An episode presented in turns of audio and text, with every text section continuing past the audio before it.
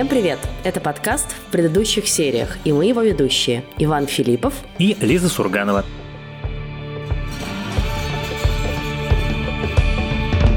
И сегодня наш традиционный формат, который мы давно не делали, что мы смотрим. Такое наше попури из десятка сериалов, которые мы с Лизой смотрим. Некоторые из них мы, может быть, обсудим в следующих выпусках. Некоторые мы точно никогда в жизни не обсудим и решительно не рекомендую вам смотреть. А какие-то из наших сегодняшних сериалов могут вам пригодиться на грядущих майских праздниках. Как и всегда в таких выпусках мы обсуждаем сериалы без спойлеров, чтобы поберечь ваши нежные чувства, ну а в большей степени для того, чтобы дать вам возможность возможность выбрать сериал, который вам захочется посмотреть, или наоборот определиться с тем, что не хочется смотреть. И, как Ваня правильно сказал, к чему-то из этого мы вернемся и подробно разберем уже тогда со спойлерами. И начать я хочу сегодня с сериала, который был у нас с Ваней в списке самых ожидаемых в этом году. И в целом пока, в общем, он скорее соответствует этим ожиданиям. И это сериал The Power, или по-русски называется «Сила», хотя это не совсем корректный перевод, потому что power по-английски это и сила, и власть, а также electric power, да. Электричество. И это многозначное, что важно для этого сериала, потому что рассказывает он о мире, в котором внезапно у девушек-подростков появляется способность, ну, по сути, они становятся как э, электрические угри, и они могут воспроизводить электрический ток. И с его помощью влиять на окружающую среду, от, не знаю, лампочек до людей и животных. Ну и на самом деле влиять это, конечно, мягко сказано, потому что многие девушки используют это, в общем, с вполне себе агрессивными намерениями. Но очень часто справедливо. Вот я как раз хотел сказать, что это на самом деле, мне кажется, не очень правильно говорить агрессивно, потому что сериал Power берет очень простую мысль. Причем мысль это абсолютно не фантастическая, а наоборот, к сожалению, ужасно реальная, что девушки и женщины испытывают постоянно угрозу своей безопасности, причем как бы совершенно не обязательно для этого жить в какой-нибудь Саудовской Аравии, для этого можно просто выйти на улицу и пройтись там несколько кварталов, и ты все равно почувствуешь на себе чьи-нибудь взгляды, услышишь что-нибудь в свой адрес, а может быть, на самом деле, даже станешь жертвой насилия. И сначала сериал довольно подробно рисует эту картинку о том, как девушки могут по-разному чувствовать себя уязвимыми и незащищенными, а после этого говорит, а теперь давайте этим девушкам дадим возможность, щелкнув пальцами, превращать вот этих вот, соответственно, омерзительных мужиков в обуглившиеся головешки. И дальше, ну как бы вот эта мысль, она начинает прорастать. Сначала в одних девушках, потом в других, потом, соответственно, дальше захватывает разные континенты. И я признаюсь честно, с одной стороны, у меня есть некое глобальное определение этого сериала, он очень простой. Он вот как бы простой простой, прямой, как шпала. Вот все, что ты от него ожидаешь, он тебе это дает без какой-либо иронии, без какого-либо двойного дна. Это как бы вот что вижу, о чем пою. С одной стороны. С другой стороны, я от этого получаю колоссальное удовольствие, потому что на сцене, на которой женщины из Саудовской Аравии вдруг решили, что хватит им носить хиджабы, сейчас они пойдут и поджарят некоторое количество этих омерзительных саудовских силовиков, я получил колоссальное удовольствие. Про саудовских женщин важно, мне кажется, что они не срывают с себя хиджабы первым делом, а они отстаивают свое право быть женщинами и быть такими вот, какими их сделала природа или делает природа, да, не против своих традиций. Мне сначала этот сериал не очень зашел, потому что мне казалось, что он слишком в лоб и слишком проповеднический, но на самом деле он раскрывается не с первой серии, это важно, и я всем, кто начнет его смотреть, советую посмотреть там первые три серии как минимум, чтобы составить впечатление, потому что, во-первых, он довольно разносторонний, показывает этих девушек, у которых появляются вот эти новые способности с разных сторон, да, они не обязательно обязательно все положительные персонажи, и это тоже важный момент, да, не то чтобы месседж сериала дайте девушкам силу, и они, наконец, создадут прекрасный, справедливый мир. Ну нет, по-разному может быть. Кто-то начнет этим пользоваться в своих интересах, кто-то начнет на этом строить политическую карьеру. Женщины точно так же, как и мужчины, в общем, могут это использовать не по назначению и не в самых благородных целях, и это хорошо и нормально, так их изображать. Ну и мне очень нравится, что он показывает истории разных девушек из разных стран, хотя, на мой взгляд, могло бы быть больше diversity, но я думаю, что когда мы с тобой будем обсуждать сериал целиком, а мы, скорее всего, будем, мы про это поговорим. Но в целом, правда, интересный проект, и там совершенно прекрасно прекрасная Тони Калет, которую я вообще люблю всегда и везде, но здесь она такая прям жесткая политическое животное, с которой ты, с одной стороны, испытываешь и симпатию, и, в общем, при этом она вызывает у тебя очень много вопросов. Раз ты упомянул Тони Калет, мою любимую, я бы даже сказал, мою обожаемую, то надо еще упомянуть, что в сериале Power играет замечательный Тахиб Джимо, которого мы все знаем и любим по сериалу Тед Ласса. Ну, как бы, с одной стороны, он немножко похож на свою роль в Теди Ласса, с другой стороны, его много не бывает, он там удивительно хорош, очень классный, классный, очень обаятельный. Он играет мальчика из Нигерии, который пытается быть журналистом, и у него неожиданно это получается. И вот если Тони Колет оказывается политическим лицом движения девушек, которые получили эту способность, то его герой становится таким официальным репортером этого движения, и тоже с ним происходят разнообразные интересные истории. В общем, мне кажется, что Power стоит посмотреть. Это очень любопытная вещь, и это, как Лиза совершенно точно сказала, это такая обманка. То есть не нужно сразу думать, что вот вам сейчас подсунули какую-то пропаганду агрессивного феминизма. Это все гораздо интереснее, гораздо сложнее. И феминизм там, разумеется, есть, но абсолютно здоровый, который не всегда подразумевает прожаривание мужчин электричеством. Это сериал Amazon Prime, и он только начал выходить, вышла примерно половина его пока. А я хочу рассказать про сериал, который мне страшно понравился, который называется «Кроличья нора». Он же Rabbit Hole. Это сериал, который вышел на платформе Paramount+. Главный герой, его зовут Джон Уир. У него своя маленькая компания, которая занимается очень интересными делами. Они производят реальность. Они создают по заказу чаще всего очень богатых людей или очень богатых корпораций, они создают в реальности невероятные ситуации, обманывая своих целей и заставляя их расставаться с большой суммой денег, за что они получают процент. Ну, например, вы руководитель инвестфонда, который управляет большим портфелем акций. У вас есть огромное количество акций одной конкретной фирмы. И вдруг вы видите по телевизору в баре, в котором вы выпиваете с друзьями, что этой компании грозит банкротство, поскольку ученые в Японии доказали там кое-что, вы бежите, срочно все продаете. Но на самом деле не было никакого телевизионного репортажа, не было никаких ученых и не было ничего, а вас просто развели как лоха, вы продали все свои акции, акций было много, компания страшно подешевела, ее купили конкуренты, а Джон и его команда веселых ребят получили свой процент. И вот такой, значит, современный Робин Гуд, в чем-то похожий на героя Шона Пенна из э, фильма Финчера «Игра», живет себе так припеваючи, и вдруг один из заказов, который он берет, оказывается совсем не тем, что он думает.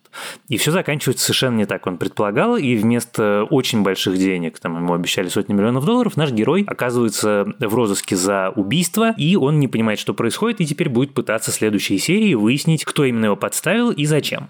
И сериал не просто так называется «Кроличья нора», это действительно первый эпизод, в котором вы как бы в эту нору ныряете, а дальше все становится все страньше и страньше, и все, соответственно, чудесатие и чудесатие. «Кроличья нора» — это, с одной стороны, классический триллер про теорию заговоров, про политику, про большую политику, про манипуляцию сознанием, про там всякие электоральные технологии, маркетинговые технологии. И это действительно такой очень плотный замес из многих теорий заговоров, которые мы с вами слышали иногда по телевизору, чаще всего в каких-то социальных медиа. Но что делает его интересным и заслуживающим внимания, это то, что сериал про себя знает, что он как бы немножко не всерьез. И поэтому в нем очень много юмора, в нем очень много самоиронии, и в нем бесконечно обаятельный Кифер Сазерленд, который, наконец, играет не просто Джека Бауэра из сериала 24, а Джека Бауэра, которому не отрезали чувство юмора в детстве, и это просто удивительное наслаждение от того, как он хорошо это делает, как у него это смешно и остроумно получается.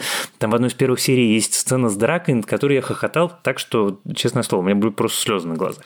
Он, знаете, на что похож? Он похож на ночного агента, только получше. Он вот как бы идеологии получше, ситуации получше, продакшн value побольше, экшена помесистее. И если вам понравился ночной агент, то, наверное, вам стоит попробовать посмотреть «Кроличью нору», тем более она это очень заслуживает. Я согласна с твоими похвалами этому сериалу, он, правда, очень интересный, хотя, конечно, закрученный да нельзя, но в этом смысле, правда, похож на «Ночного агента», что у тебя в каждой серии как минимум один твист с переворотом в воздухе, а, как правило, даже несколько.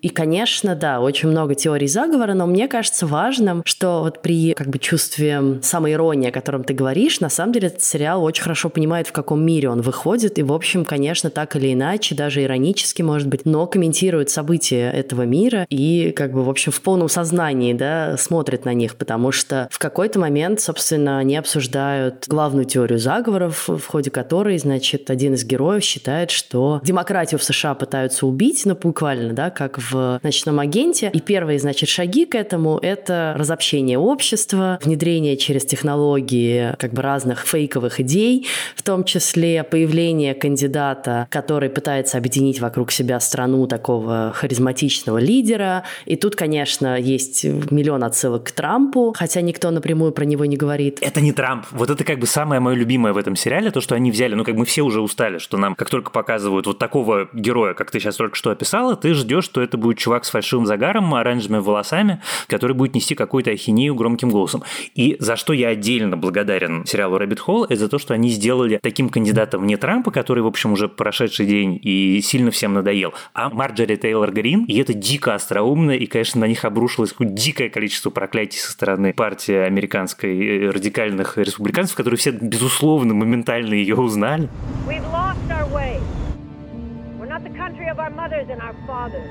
We've betrayed their trust, we have squandered their faith. Faith to keep America strong.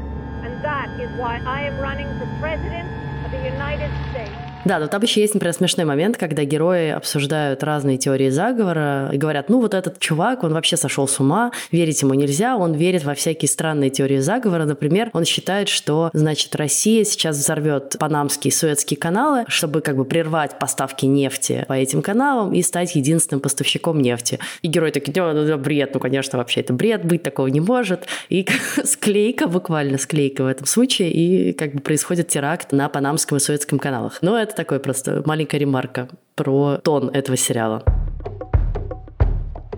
А я следующим хочу рассказать про достаточно небольшой сериал, но очень симпатичный. Я совершенно случайно как-то на него наткнулась, даже уже не помню где, никто его мне не рекомендовал, но мне как-то понравился и постер, и описание, и я решила его посмотреть. И, в общем, пока не разочаровываюсь. Это британский сериал, который сделан HBO совместно с BBC, он называется Rain Dogs, по-русски его перевели как «Мокрые псы», и этот сериал рассказывает про такую супер неблагополучную британскую семью, мать-одиночка, ее десятилетняя дочь. И начинается все с того, что их буквально выселяют из их квартиры, супер маленькой бедной квартиры где-то на окраине Лондона, потому что мать, собственно, не платит за жилье, у нее нет денег, и они буквально собирают вещи свои в мусорные мешки черные и отправляются по друзьям, пытаясь найти ночлег. И в итоге ничего не находят и разбивают окно в машине и ночуют в машине. И как бы дальше это сериал, собственно, про тяготы этой семьи, про э, эту мать, которую зовут Костелла. Ну, ей, наверное, лет 40. Она подрабатывает одновременно и стриптизом, и домработницей, ну и пытается как-то свести концы с концами, при этом очень любит свою дочку, у них прям такая супер нежная любовь.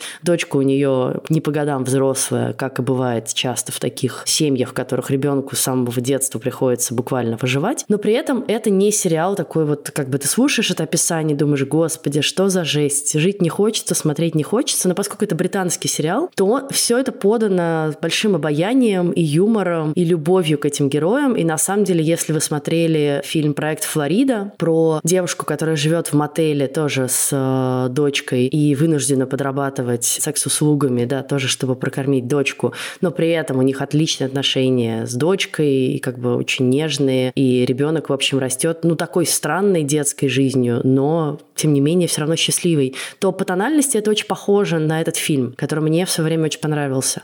И надо ко всему добавить, что он очень британский в смысле юмора, в смысле вот сеттинга, лучший друг этой Костелла и, собственно, большой друг ее дочки десятилетней. И это такой опустившийся британский аристократ из очень богатой когда-то семьи, отсидевший в тюрьме, гей, который спускает все свои деньги игрой в маджонг в каких-то притонах лондонских, но при этом невероятно их любит, все время им помогает и, значит, вытаскивает из разных неприятных ситуаций. Я только начала смотреть этот сериал, но мне он очень заходит. И я вот как раз люблю сериалы, которые, с одной стороны, не боятся показывать какую-то тяжелую жизнь, а с другой стороны не делают это так, что хочется повеситься. Ну и вообще люблю британские сериалы, опять же, их чувство юмора и вот отношение к жизни. Такая социалка, но как бы на позитиве. Слушай, ну звучит на самом деле все очень любопытно, потому что я удивительным образом про него даже не слышал, и я вот пока ты про него рассказывал, как раз добавил его в свой очень-очень длинный список сериалов, которые я собираюсь и буду смотреть.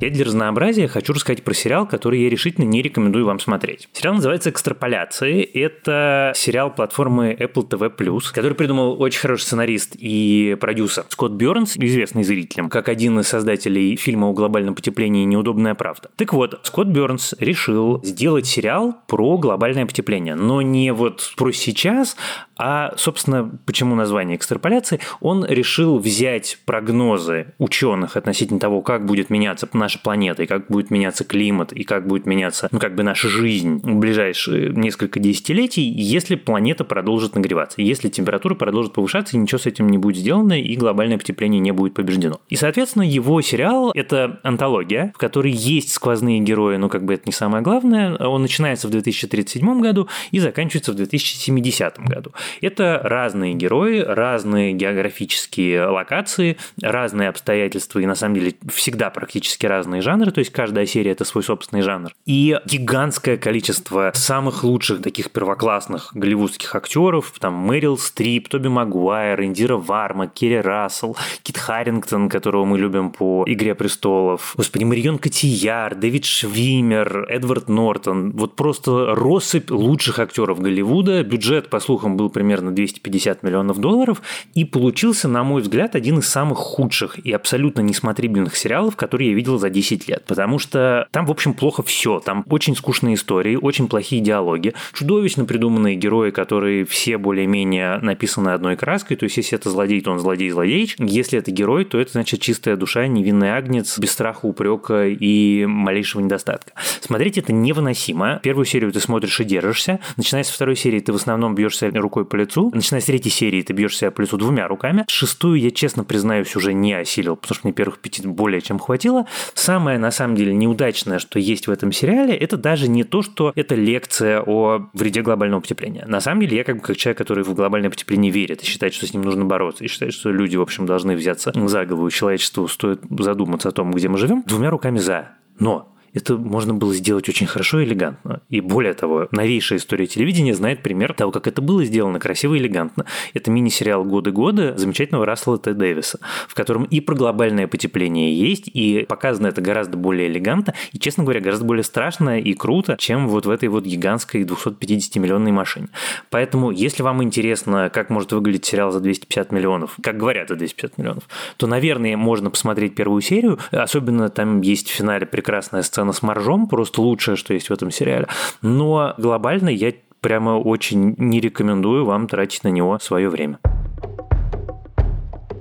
У меня сегодня день маленьких британских сериалов, в общем, мало заметных на фоне других гигантов. И в следующем я расскажу про сериал You and Me, который вышел в феврале. Мини-сериал из шести серий всего. С одной стороны, совершенно не обязательный к просмотру, а с другой стороны, ну, на мой взгляд, он достаточно симпатичный. И вот если вы не знаете, чем занять пару вечеров, даже один вечер, на самом деле, там довольно короткие серии, по 30-40 минут, то я прям его всем советую. Это такая драмеди про молодого человека и девушку, которые знакомы знакомятся, но у каждого из них в прошлом есть какая-то большая трагедия, которую они пытаются пережить. Каждый из них потерял очень близкого человека и в некотором смысле перестал доверять окружающей жизни, чувствует себя очень подавленно, и, собственно, только благодаря знакомству друг с другом они как-то начинают из этого выбираться. Несмотря на то, что сериал поднимает очень тяжелые темы, да, потери близких людей, проживание смерти, я бы опять же не сказала, что он какой-то невероятно драматический, э, тяжелый, чернушный.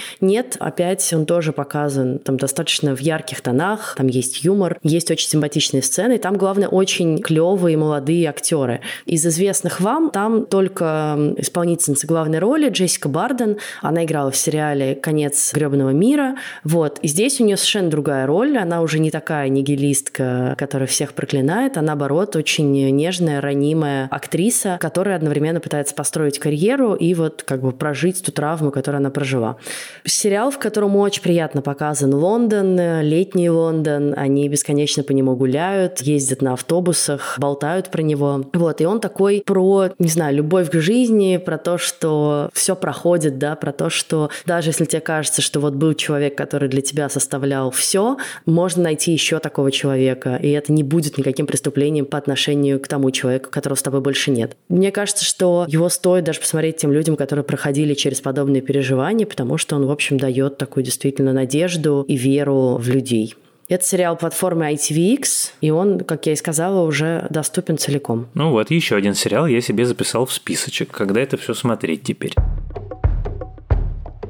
А я расскажу про еще один сериал, который мы с тобой, кажется, упоминали, когда мы говорили про ожидаемый сериал этого года. Он называется «Счастливчик Хэнк». Это сериал платформы AMC+. Вышло у него уже 6 серий, и мне он страшно понравился. Если вы помните, в позапрошлом году мы с Лизой обсуждали сериал Netflix, который назывался «Кафедра» с Сандрой О в главной роли, про жизнь и, как сказать, мучение, не приключения, а мучение заведующей кафедры английского языка в одном из американских университетов.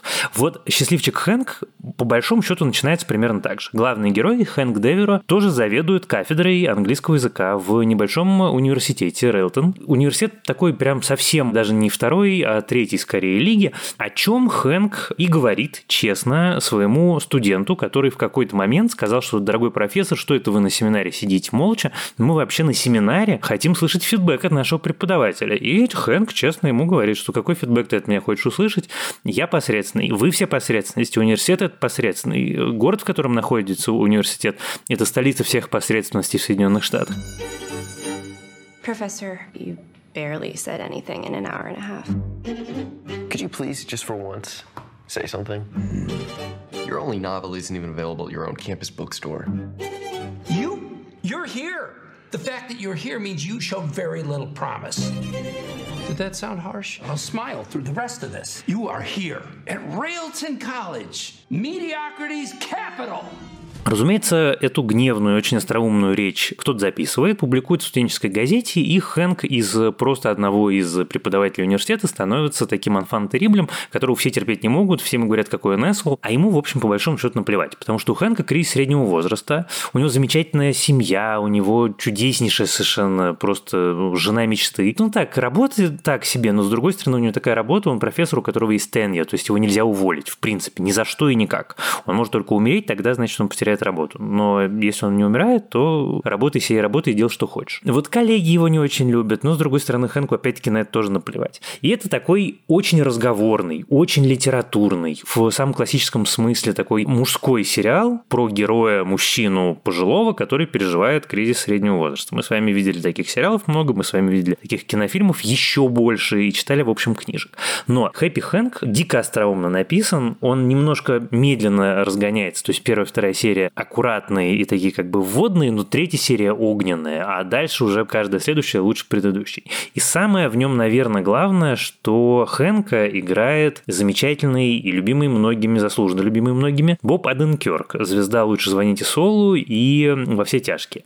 И он здесь очень необычный, очень остроумный, когда ему нужно дать драму, он трагичный, и грустный и убедительный. И, честно признаюсь, я от «Счастливчика Хэнка» получаю очень большое удовольствие. С другой стороны, я, наверное, немножко предвзят. Я люблю сериалы и люблю книжки про университетских профессоров. Мне нравятся истории про кризис среднего возраста у мужчин. Мне очень нравится Боб Эденкерк. Я люблю немножко литературные, немножко абсурдные сериалы, которые там продолжают литературную традицию любимых моих американских писателей. Поэтому, опять-таки, может быть, я предвзят, но мне страшно понравилось. И если вы тоже любите такие истории, то очень рекомендую. Блин, я обычно люблю, я надо сказать, что я посмотрела на афишу этого сериала и не узнала там Боба Оденкерка, но я его тоже очень люблю, поэтому поэтому, видимо, надо начинать смотреть. Но я тоже не понимаю, когда это все успевать, потому что помимо вот тех сериалов, которые мы с тобой сегодня обсудили, есть же еще новые сезоны всего того, что мы любим и тоже надо смотреть. И я сейчас одновременно смотрю новый сезон Succession, третий сезон Теда Ласса. Оба они, кстати, последние для обоих сериалов и супер важные. Мы их потом, естественно, обсудим уже, как завершились эти культовые сериалы. Новый сезон Шершней просто невероятно огненный вообще. Там появляется Элайджа Вуд, великолепный совершенно на роли. И как бы, когда вообще сейчас еще что-нибудь выйдет, это я уже не досматриваю миссис Мейзел. Я чувствую твою боль, поверь мне. Я, наверное, единственный, кто может ее по-настоящему разделить. Я, наверное, расскажу про еще один очень симпатичный сериал, тоже совсем недавний. Он называется по-английски «Трансатлантик», а в русском переводе его перевели как «За океан». Это история, основанная на реальных событиях. Действие происходит в 40 году во Франции. Часть Франции уже оккупирована нацистами, а часть находится под управлением коллаборационистов, правительства Виши. И, соответственно, это место, которое формально еще нациками не занято, но при этом там уже, в общем, находиться сложно. Особенно сложно там находиться евреям, поскольку со дня на день, ну, как бы скопирует Франция антиеврейские немецкие законы, и станет совсем плохо. With British forces withdrawn from the continent, the Nazis presently command the English Channel, the Atlantic coast, and the north of France, forcing multitudes to flee Paris for the unoccupied zone in the south. The last free port of Marseille teems with refugees from all over Europe, desperately seeking travel visas and funds to depart for the New World. И вот главный герой этого сериала, журналист по имени Вариан Фрай, и его чрезвычайный комитет спасения помогает еврейским беженцам выбраться из Марселя и, ну, как бы в идеале добраться до Америки, а не в идеале просто выбраться куда-то в безопасное место. Это может быть и Африка, и Азия, или какая-то другая далекая страна, где нету нацистов и где нету риска, что их выдадут в лагеря смерти. И Вариан Фрай изначально приехал из Америки в Марсель с одной целью. Он должен спасти свет европейской интеллектуальной элиты. Ну, то есть, как бы еврейской элиты. Там и Виктор Серж, и великая писательница Ханна Арендт, и Макс Эрнст, и Шагал, и Андре Бретон. В общем, такая супер представительная тусовка, главные интеллектуалы, главные художники, писатели, будущие великие писатели, поэты и философы. Но виз мало, визы американское консульство дает неохотно, потому что в американском консульстве сидят, в общем, такие матерые антисемиты. Америка все еще сохраняет нейтралитет, отчасти думает, можно ли делать бизнес с гитлеровской Германией. И Фраю очень сложно добывать эти визы. И, соответственно, история это о том, как он, его друзья и помощники, самые интересные из которых совершенно обаятельнейшая красавица, которую зовут Мэри Джейн Голд, помогает еврейским беженцам найти визы, спрятаться от нацистов, помогает британским военнопленным сбежать из военного лагеря и всех вывести в безопасное место. И когда ты читаешь описание этого сериала, то у тебя как бы мысленным взором рисуется такая картинка, ну, как бы привычных нам драм, посвященных Холокосту. То есть истории острых, сложных, страшных, мрачных, по понятной совершенно причине, потому что трагическое событие такого масштаба, оно как бы в каком-то смысле предопределяет жанр и интонацию. И тем интереснее смотреть «Трансатлантик», который для очень серьезной темы и очень важной темы, и как бы еще и основанный на настоящих событиях, поскольку и Вариан Фрай, и все герои, и, собственно, этот комитет, это все было по-настоящему, и Вариан Фрай сумел вывести больше 5000 человек из Франции тогда. Но сериал сделан как легкий, обаятельный сериал о любви к жизни. Он не о страхе смерти, а он о любви к жизни. И в нем есть вечеринки, в нем есть какие-то безумные переодевания, какие-то страстные романы, любовь. И весь сериал молодой, какой-то невероятно наполненный жизнью и наполненный желанием жизни. И смотреть его легко, несмотря на сложность темы, и несмотря на то, что сериал никогда от этого как бы не бегает, он, с одной стороны, интонационно говорит о том, что можно рассказывать сложную историю иначе, можно рассказывать трагическую, драматическую историю, не прибегая к изобразительному ряду, который мы уже много раз видели, или там к музыкальному сопровождению, которое мы много раз слышали. Но с другой стороны, он всегда, ну как бы нам на заднем плане или не очень на заднем плане, есть ощущение, что каждый из героев входит по краешку обрыва, и за этим обрывом ждет его смерть, причем смерть чаще всего довольно неприятная. И я, наверное, его, в общем, с удовольствием порекомендую, поскольку, с одной стороны, наверное, он понравится не всем, с другой стороны, мне кажется, это очень заслуживающая внимания, легкая и одновременно содержательная история, которую можно посмотреть довольно быстро. Там немного серий, он вышел уже весь целиком на платформе Netflix. Слушай, я вот не знала конкретно про эту историю, да, и часть войны, и предвоенной истории Европы, и мне интересно, с одной стороны, с другой стороны, я только что прочитала две большие книжки про Германию 30-х годов и про Британию 30-х годов, и про то, как американцы относились к Гитлеру и его режиму, и как британцы относились относились, и как все они сначала носились и поддерживали во многом, или пытались вот заниматься политикой умиротворения, и к чему, собственно, это все всех и привело. И, конечно, под конец ты такой немножко опустошенный выходишь, хотя и с некоторой надеждой на успех, но, в общем, может быть, я сделаю паузу, а потом этот сериал посмотрю, потому что у меня есть ощущение перекормленности некоторой этой темой.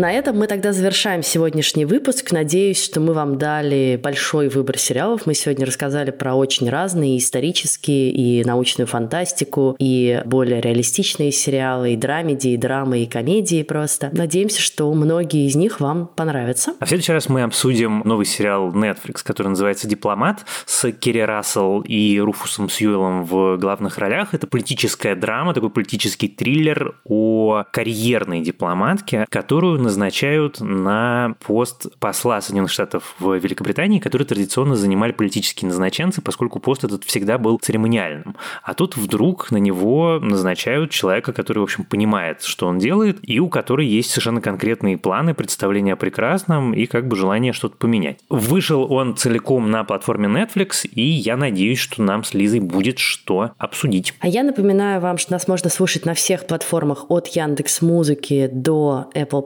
Podcasts и YouTube. Пожалуйста, оставляйте отзывы, пишите комментарии, ставьте нам сердечки, лайки, все, что можно поставить. А также пишите нам письма на почту подкаст собака кинопоиск.ру. Еще у нас есть телеграм-канал в предыдущих сериях, а у него есть великий, не побоюсь этого слова, чат, в котором огромная комьюнити, наш 600 человек, постоянно обсуждает новые и старые сериалы, делится мемами, картинками и разными новостями. Если вы любите кино и сериалы, то вам точно туда. А помогали нам в записи нашего сегодняшнего выпуска наша замечательная продюсер Елена Рябцева и звукорежиссерка Лера Кусто. Спасибо им за это большое. С вами были Лиза Сурганова и Иван Филиппов. Пока. Пока.